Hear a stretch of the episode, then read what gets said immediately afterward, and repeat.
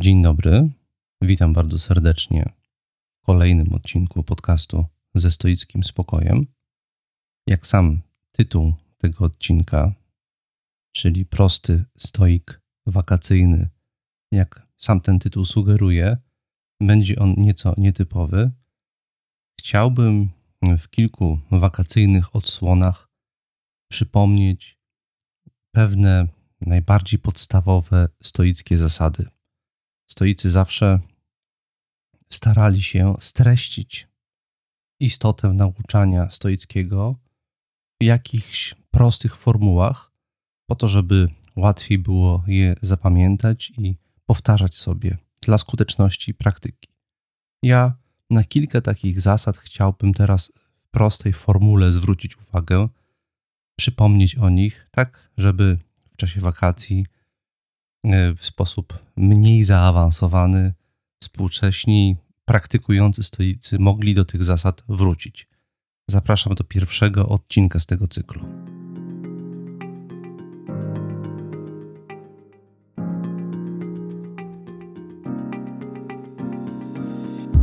Mamy ograniczony wpływ na to, gdzie i pośród jakich ludzi żyjemy. Nie my decydujemy, co nam się codziennie przydarza. Od nas jednak zależy, jak to przyjmujemy i jakimi stajemy się ludźmi.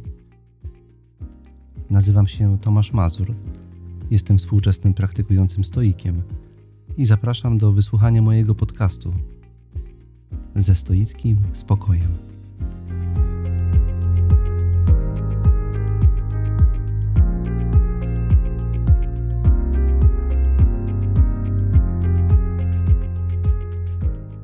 Zacznę tradycyjnie od podziękowań, więc oczywiście bardzo gorąco chciałem podziękować wszystkim naszym stałym słuchaczom za to, że słuchają, za to, że przysyłają zapytania, wyrazy podziękowań wszelkiego rodzaju, ale także za to, że część z nich wspiera nas także finansowo, wysyłając w ten sposób wyraz swojego uznania i poparcia dla pracy, jaką wkładamy w realizację tego podcastu. Osobne podziękowania chciałbym złożyć nietypowej osobie, mianowicie mojemu synowi. Ja chyba o tym tutaj w tym podcaście nie mówiłem. Ja jestem ojcem, mam 3 dzieci. Z wszystkich jestem bardzo dumny i bardzo cieszę się z doświadczenia ojcostwa. Nie od początku byłem stoikiem jako ojciec. To się działo powoli, więc można powiedzieć, że dzieci moje są świadkami trochę mojej stoickiej ewolucji. Powiedziałem, że chciałbym podziękować jednemu z moich synów, młodszemu, Bartłomiejowi Mazurowi, który rok temu zdał maturę polską i postanowił zrobić sobie tak zwany gap year, czyli rok przerwy od nauki. W tym celu razem ze swoją ukochaną wyjechał do Norwegii. Tam znalazł pracę, wynajął mieszkanie i bardzo z tego doświadczenia jest zadowolony. Pandemia koronawirusa sprawiła, że nie mógł z taką regularnością, jakiej oczekiwał i jakiej się wcześniej spodziewał, wracać do Polski i widzieć się z nami. Stąd w sposób naturalny zrodziła się w nim tęsknota za domem. Jedną z form zaskakujących radzenia sobie z tą tęsknotą, jaką Bartek wynalazł, stało się słuchanie mojego podcastu, gdzie ja teraz, jak dzwonię do niego, albo on do mnie w jakichś sprawach, tak żeby pogadać, co tam u niego słychać, to on zaczyna mi ostatnio właśnie relacjonować różne zdarzenia w swoim życiu, odnosząc się przy tym do różnych stoickich formułek. To zawsze wywołuje u mnie zdumienie i zaskoczenie. Bartłomiej także komentuje różne odcinki, dzieli się swoimi wrażeniami. To jest dla mnie bardzo cenne, bo jako bliska osoba zwraca na uwagę, uwagę na rzeczy, na które być może ktoś inny nie zwróciłby uwagi. Więc Bartłomieju, bardzo Ci dziękuję za to, że słuchasz. Tęsknimy tu za Tobą wszyscy i mamy nadzieję, że już niedługo będziesz mógł regularnie wracać do kraju, zobaczyć, żeby spotykać się z nami i dzielić razem życie. Tyle jeżeli chodzi o podziękowania. Jednym z innych stałych elementów tego podcastu są sceny z życia stoickiego.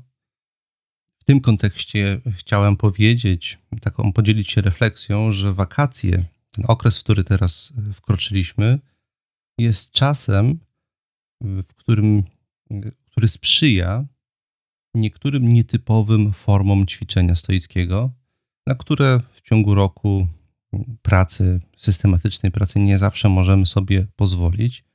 Chcę w tym kontekście przypomnieć, że jest taki typ treningu stoickiego jak dobrowolny dyskomfort, albo bardziej nowocześnie to ujmując, wychodzenie ze strefy komfortu, gdzie stoik w sposób systematyczny przez wiele dni pewnych rzeczy sobie odmawia po to, żeby ćwiczyć siłę charakteru, albo odmawia sobie też po to, żeby doświadczyć siebie w sposób, na który na co dzień go nie stać. Ja na przykład od wielu stoików, z którymi jestem w stałym kontakcie, słyszę, że w związku z różnymi wyjazdami wakacyjnymi planują na przykład ascezę elektroniczną, taką bardziej systematyczną ascezę elektroniczną, na którą normalnie w czasie pracy nie mogą sobie pozwolić, bo praca wymaga od nas, żebyśmy byli w kontakcie ze światem. Tymczasem takie odcięcie się od tego nieustannego zatopienia w wirze elektronicznych bodźców może być bardzo pomocne w praktykowaniu stoicyzmu, w układaniu sobie hierarchii wartości i po prostu w obcowaniu z samym sobą, w lepszym rozumieniu i poznawaniu samego siebie. Ja gorąco do tego wszystkich zachęcam i jeden z odcinków tych wakacyjnych także zamierzam, żeby był poświęcony zasadom ascezy elektronicznej. I do takiej ascezy elektronicznej też słuchaczy będę zapraszał. A teraz chciałbym już przystąpić do realizacji tematu dzisiejszego odcinka. Zatytułowałem go Prosty stoik wakacyjny, dlatego że chciałbym w prosty sposób powiedzieć o jakiejś prostej zasadzie, takiej, którą można w wakacje sobie przypomnieć i wdrożyć. Alternatywna wersja tytułu tego odcinka mogłaby brzmieć Sztuka wyboru, albo ewentualnie także Moment wyboru. Na tym bowiem chcę się skupić. Zanim wyjaśnię, o co mi dokładnie chodzi, jedna jeszcze uwaga tytułem słowa wstępnego. Powiedziałem, zapowiadając dzisiejszy odcinek, że stoicy w ogóle praktykowali powtarzanie zasad, a więc opierali się na umiejętności streszczenia najważniejszych stoickich zasad w postaci takich prostych, zapadających w pamięć formuł. I widzimy to w stoickich tekstach, że oni te formuły sobie w różnych kontekstach powtarzają. Jest to stały element praktyki stoickiej. To, co dzisiaj chciałem zaproponować, odnosi się właśnie do tego aspektu praktyki stoickiej, do ćwiczenia w postaci powtarzania jakiejś zasady. My jesteśmy tak skonstruowani, że żeby coś było w naszym życiu skuteczne i efektywne, musimy nieustannie przywodzić sobie to na myśl. Wtedy to działa w różnych konkretnych życiowych sytuacjach. Jednym z problemów, z jakimi się na co dzień borykamy, to to, że zanurzeni w wir konkretnych wyzwań, życiowych zadań, które przed sobą stawiamy, często zapominamy o tym, dlaczego w ogóle za realizację tych zadań się zabraliśmy i do czego w dłuższym wymiarze czasu zmierzamy. Tracimy z horyzontu te rzeczy ważne.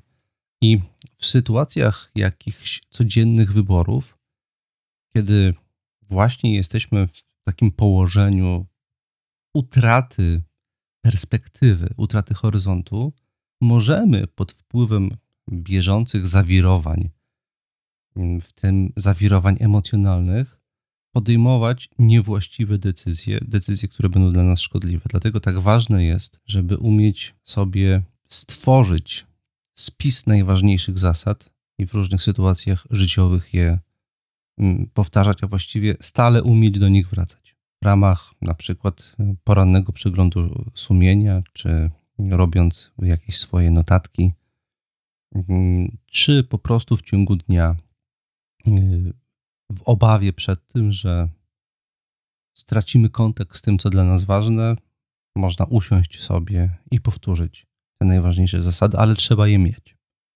O jednej z takich zasad chcę dzisiaj powiedzieć. Przypomnę, że śladem tego rodzaju praktyki, na przykład u Epikteta, jest nieustanne powtarzanie w co drugim wykładzie praktycznie, że najważniejszą w życiu człowieka rzeczą jest umiejętne zarządzanie swoimi wyobrażeniami. Czynienie właściwego użytku z wyobrażeń, jak to wyrażają tłumacze Epikteta na język polski. Czynienie właściwego użytku z wyobrażeń. To jest zasada Epikteta. Prosta, którą jeżeli dobrze zrozumiemy i zinterpretujemy, właściwie wszystkie inne najważniejsze zasady stoickie da się z niej wywieść. U Marka Aureliusza takim powtarzającym się sformułowaniem, które mi bardzo zapadło w pamięć, jest dbanie o czystość swojego demona. W jednym z miejsc tak to zostaje przez niego wyrażone. Chodzi o, oczywiście, przekładając to na nasz współczesny język, o czystość umysłu. O to, żeby nasz osąd był niezaburzony. Żebyśmy nie ulegali presjom wszelkiego rodzaju, zwłaszcza ze strony emocji innych ludzi, ale także emocji własnych. Żebyśmy umieli nie ulegać stereotypom, różnym zakrzywieniom naszej percepcji. Żebyśmy widzieli rzeczy takimi, jakie są i żebyśmy pamiętali o najważniejszych, przyświecających nam w życiu wartościach. O to chodzi w czystości umysłu u Marka Aureliusza. Trudno mi powiedzieć, czy u Seneki jest jakaś taka jedna najważniejsza zasada, do której on się nieustannie odwołuje. Wydaje mi się, że można powiedzieć, że takim stałym punktem odniesienia w tekstach Seneki jest ideał mędrca stoickiego. On nieustannie w różnych kontekstach ten ideał przywodzi jako pewien punkt odniesienia dla wyobraźni. Chodzi o to, żebyś stale pamiętał o tym, do czego zmierzasz.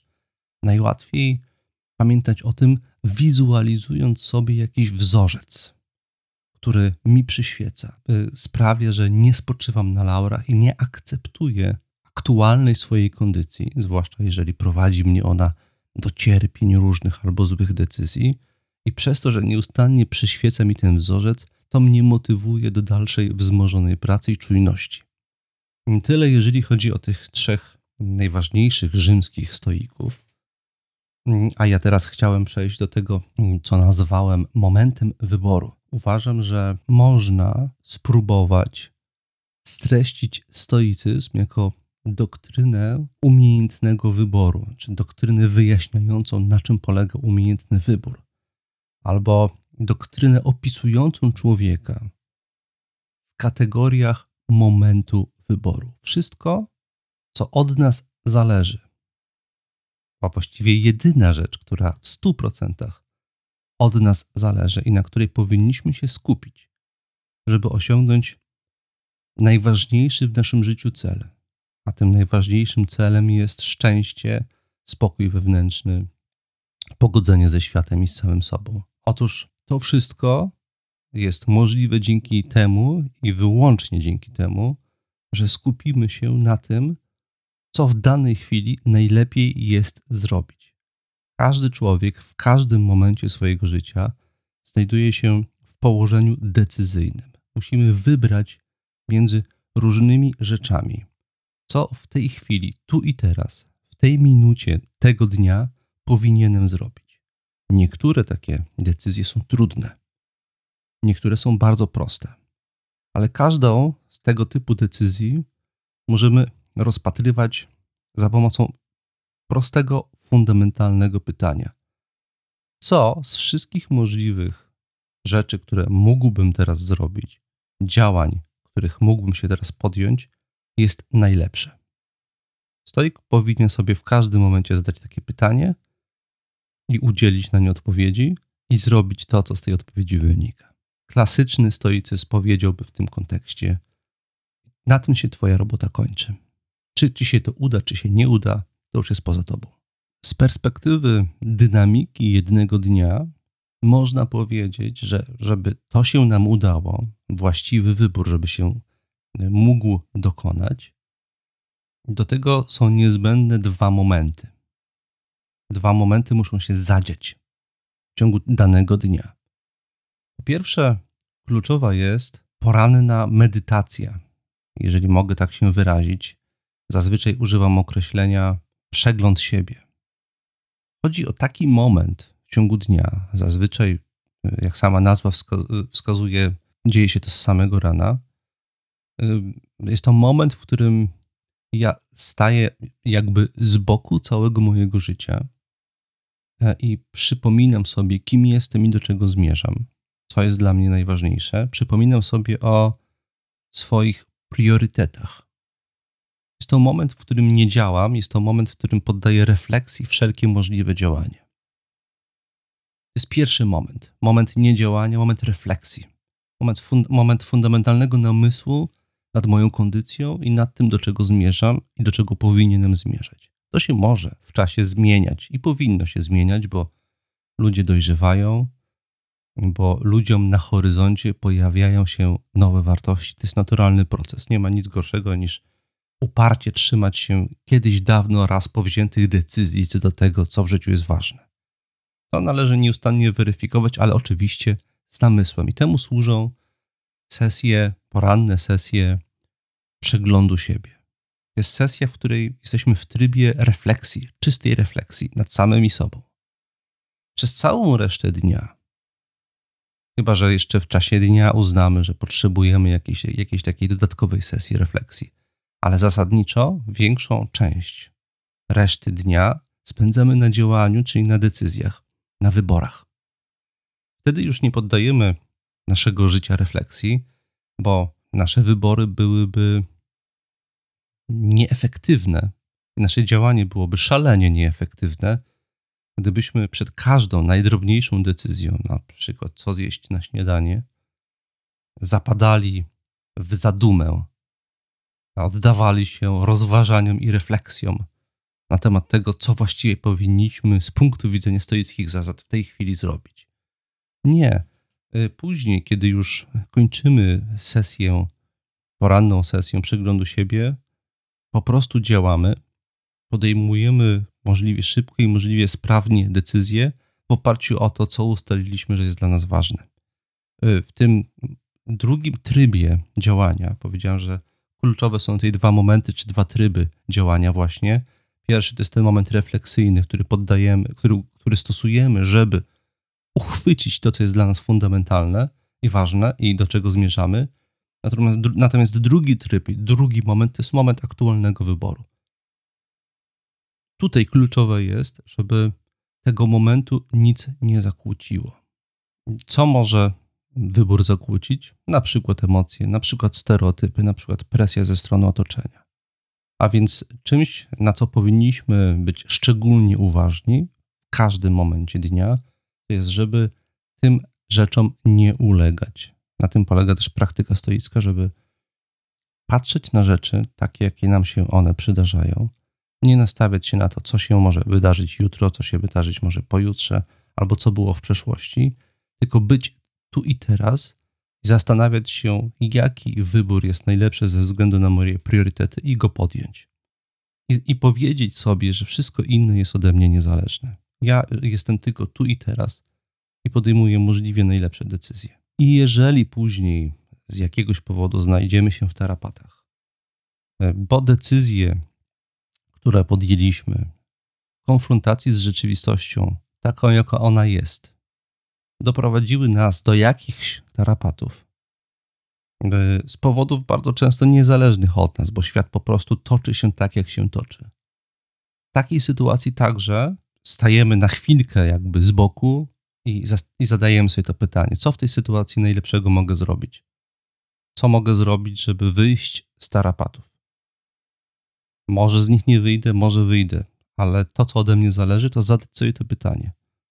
Co najbardziej racjonalne, co najbardziej właściwe jest co mógłbym teraz zrobić i następnie to zrobić. Oczywiście jest też tak, że my się bardzo często w toku dnia jednak zatracamy, bo zaczynamy myśleć w kategoriach aspiracji, bo mamy oczekiwania i pragniemy, żeby się ziściły. I w momencie, kiedy jakaś przeciwność losu, jakaś okoliczność naszego życia sprawia, że te nasze pragnienia zderzają się z rzeczywistością i okazuje się, że nie uda nam się ich zaspokoić, zrealizować naszych celów. Wówczas przez to, jakimi jesteśmy ludźmi, jaką mamy konstrukcję, bardzo często dajemy się zatracić tej presji własnych oczekiwań. I zapominamy o tym, że my jako ludzie jesteśmy tylko momentem wyboru. I to zatracanie zazwyczaj jakiś czas trwa, prowadzi do różnego rodzaju cierpień, albo także prowadzi do niewłaściwych decyzji, których później w dwójnasób żałujemy. Ale to jedyne, co może stoik zrobić w tej sytuacji, to zaakceptować swoją aktualną kondycję, że na przykład zawiera to ryzyko zatracania się i w momencie, kiedy emocje opadają, kiedy dochodzimy już do tak zwanych siebie. I w przypadku każdego z nas trochę co innego to znaczy. Kiedy już wracamy do siebie, jedyne co pozostaje nam zrobić, to znowuż zadać sobie to pytanie. Mleko się niejako rozlało, stało się to, co się stało. Jestem w tym miejscu, w którym jestem. Co w związku z tym najlepszego mógłbym zrobić? I dwie rzeczy oczywiście można zrobić. Po pierwsze, można podjąć konkretną decyzję tu i teraz, co trzeba zrobić, żeby naprawić jakiś błąd ewentualnie. Ale druga rzecz, jaką można zrobić i którą trzeba robić, to starać się wyciągać wnioski z tego, dlaczego na przykład tej konkretnej sytuacji doznałem zatracenia się i zapomniałem o moich zasadach, o tym, co jest dla mnie ważne. I postarać się wymyśleć metody, dzięki którym do tego zatracenia się na przyszłość mogłoby nie dojść.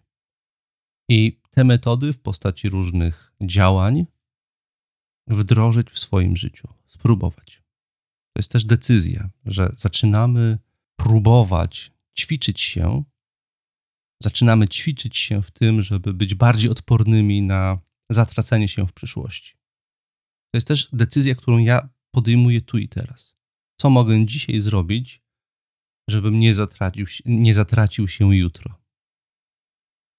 I to ode mnie zależy, czy jutro się nie zatracę, to zależy od tego, co zrobię dzisiaj. Jak będę pracował ze sobą dzisiaj. Ja na przykład zauważyłem wiele lat temu, że czynnikiem, który wpływa na moją czujność i umiejętność podejmowania właściwych decyzji w trudnych, złożonych emocjonalnie sytuacjach jest medytacja nad trudnym tekstem co najmniej raz dziennie, co najmniej przez pół godziny. Zauważyłem, że wtedy mój umysł jest lepiej wyćwiczony i sprawniej wychwytuje różne niuanse sytuacji, w efekcie czego w sposób bardziej wyważony pozwala mi zareagować na daną sytuację. Jeżeli ktoś przychodzi do ciebie z prośbą, będąc pod wpływem silnych emocji, bardzo często jest tak, że te emocje nam się udzielają i przestajemy widzieć merytoryczną zawartość prośby i ulegamy na to, co jest niemerytoryczne w tej prośbie, czyli na emocje. Kiedy jesteś skupiony, kiedy twój umysł jest wyćwiczony, możesz dużo łatwiej skupić się na tym, co merytoryczne w danej sytuacji, a niekoniecznie na tym, co emocjonalne, ale także na tym, co merytoryczne w emocjach, bo jest taki schemat, że emocje są same w sobie niepotrzebne i zbędne i w ogóle na nie nie należy zwracać uwagi. To jest schemat, za pomocą którego często niektórzy patrzą na stoicyzm. Otóż właśnie emocje są bardzo ważnym źródłem informacji. Mają bardzo ważną zawartość merytoryczną. Dzięki emocjom swoim i innych dowiadujemy się o sobie i o innych ważnych rzeczy na temat różnych ich oczekiwań, aspiracji, hierarchii wartości. Bardzo często dowiadujemy się o tym, że coś jest dla nas bardzo ważne, kiedy przeżywamy utratę czegoś. albo ryzyko utraty czegoś. To jest bardzo ważna informacja na temat nas samych, dlatego na emocje trzeba umieć reagować w sposób wyważony. Nie ulegać ich presji, ale starać się je rozumieć. Powoli zmierzam do końca dzisiejszego odcinka i wyjaśniania dzisiejszej zasady. Chciałbym zakończyć metaforą, którą można wykorzystać do tego, żeby lepiej wdrożyć, lepiej zrozumieć tę zasadę. Stoicy bardzo często używali wszelkiego rodzaju metafor, za pomocą których wizualizowali jakieś elementy stoickiej praktyki. Także i ja chciałbym dzisiaj spróbować zwizualizować to, o czym mówiłem, czyli moment wyboru. Proszę więc sobie wyobrazić, że właśnie ty posiadasz bardzo rzadką kompetencję. Kompetencję rozpoznawania koloru, którego nikt inny nie rozpoznaje. W całej gamie kolorów, jakie widzą wszyscy inni ludzie, jest jeden, którego oni nie widzą, ale ty widzisz. Załóżmy następnie, że ta umiejętność rozpoznawania tego koloru jest w jakiejś branży przemysłu niezwykle pomocna. Natychmiast dostajesz w związku z tym ofertę pracy. Duża korporacja zatrudnia cię do tego, żebyś rozpoznawała odcienie tego koloru, gdyż jest to im w ich linii produkcyjnej, ich produktu niezwykle pomocne i istotne. Twoja praca polega na tym, że siedzisz sobie w pokoju i przynoszą ci próbki na kartach wydrukowanych odcieni. I ty masz jedno tylko zadanie. Powiedzieć, która z próbek zawiera największy poziom tego koloru, największą intensywność tego jednego koloru. Dla uproszczenia, metafory, możesz sobie nazwać ten kolor kolorem wartości. A więc cała twoja praca polega na tym wyłącznie, że kilka razy dziennie do twojego gabinetu wchodzi twoja asystentka bądź asystent i rozkłada przed tobą na stole kilka kart. Ty wskazujesz tą kartę, która zawiera największe nasycenie koloru, który tylko ty rozpoznajesz. I to jest cała twoja robota. Nie musisz się niczym więcej przejmować, nie masz nic innego do roboty, tylko to, żeby właściwie rozpoznawać te kolory. I wychodząc teraz na chwilę z metafory, którą za chwilę jeszcze chcę odrobinę pociągnąć, można powiedzieć, że stoicy uważali, że istotą człowieczeństwa jest umiejętność rozpoznania tego, co ważne. I że na tym człowiek się kończy i w tym momencie się zaczyna. W tym momencie, w którym musimy rozpoznać to, co jest dla nas ważne. Wszystko inne jest od nas niezależne. Dokonujemy decyzji, rozpoznajemy to, co jest ważne, następnie na podstawie tego rozpoznania działamy. Czy osiągniemy to, czy nie osiągniemy, jak będziemy działać dokładnie w otoczeniu, w którym się znaleźliśmy, to jest od nas niezależne. Od nas jest zależne przede wszystkim to, żebyśmy to rozpoznali i podjęli właściwe kroki w kierunku realizacji tego, co jest ważne. Czy to się uda, czy się nie uda, to jest niezależne od nas. My musimy tylko wybrać właściwy kolor. Kiedy następnie doznajemy jakichś życiowych zawirowań, pomieszania, niepokoju, warto spróbować właśnie zwizualizować sobie siebie siedzącą w tym pokoju i powiedzieć sobie, twoje zadanie polega tylko na tym, żeby rozpoznać kartę, która ma najwięcej pożądanego odcienia.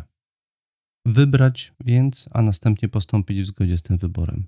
I o niczym innym nie myśleć, wrócić do pokoju. I czekać na następną partię kart i następny wybór. Oczywiście, i teraz wracam do metafory, żeby ją odrobinę rozwinąć, czasami doświadczamy pewnego kłopotu z wyborem. I on jest na przykład spowodowany tym, że w pomieszczeniu, w którym się znajdujemy, jest piękne okno, przez które o określonej porze dnia wpadają promienie słońca. I te promienie słońca zaburzają naszą percepcję tego koloru. Dlatego zainstalowaliśmy rolety, które opuszczamy, kiedy przychodzi następna porcja kart.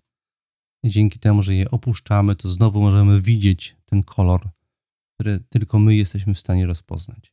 Ale rolety bywa, że rolety się psują. Chcemy je opuścić, ale one nie działają. Czasami umiemy to naprawić szybko, sprawnie, sami, a czasami potrzebujemy kierownika administracyjnego budynku. Musimy się z nim skontaktować, żeby wysłał ekipę i naprawił rolety. Kierownik administracyjny budynku nie zawsze jest dostępny i nie zawsze od razu prześle ekipę. W związku z czym bywa, iż przez jakiś czas, przez jakiś okres tych kolorów nie rozpoznajemy. Metafora z roletami służy mi tutaj do tego, żeby powiedzieć, że my nie zawsze mamy kontrolę pełną nad naszym pokojem, gdzie ten nasz pokój to jest nasza kondycja. Każdy z nas jest skonstruowany w taki sposób, że czasami przez to okno pada słońce, gdzie słońce jest metaforą w tym przypadku zaburzenia percepcji kolorów w danym miejscu i czasie. To zaburzenie percepcji rzeczywistości jest konsekwencją tego, jak jesteśmy wychowani, w jakim środowisku żyjemy, jakimi stereotypami byliśmy karmieni, jaką mamy konstytucję emocjonalną. I my, kiedy te rolety się psują, nie zawsze mamy wpływ na to, żeby je naprawić. Czasami musimy poczekać, aż ten kierownik administracyjny budynku, czyli w tym przypadku jakieś nasze głęboko ukryte wewnętrzne procesy, nie przyjdzie i nie naprawi rolet i znowu widzimy ten kolor taki, jaki powinien być. I kiedy już go widzimy, staramy się pracować nad tym, żeby usprawnić działanie rolet w naszym wewnętrznym, duchowym pomieszczeniu. Może ta metafora jest zbyt przekombinowana. Poeksperymentujcie sobie z nią. Może wymyślicie własną. Dla mnie ona działa. To znaczy jestem świadom tego, że wszystko, co ode mnie zależy, to jest dokonać tu i teraz właściwego wyboru. To po pierwsze. Po drugie, czasami nie umiem tego zrobić, bo moje rolety są popsute i nie widzę kolorów. A wtedy muszę poczekać na ekipę w spokoju i poczekać, aż znowu będę widział te rolety. Kartezjusz zaleca, żeby w takim położeniu nie podejmować ważnych decyzji. To nie jest takie proste, bo niepodejmowanie decyzji zawsze też jest jakąś decyzją. Człowiek po prostu zawsze jest w trybie wyboru, zawsze, żeby żyć, żeby funkcjonować, żeby posuwać się naprzód, musi dokonywać wyborów.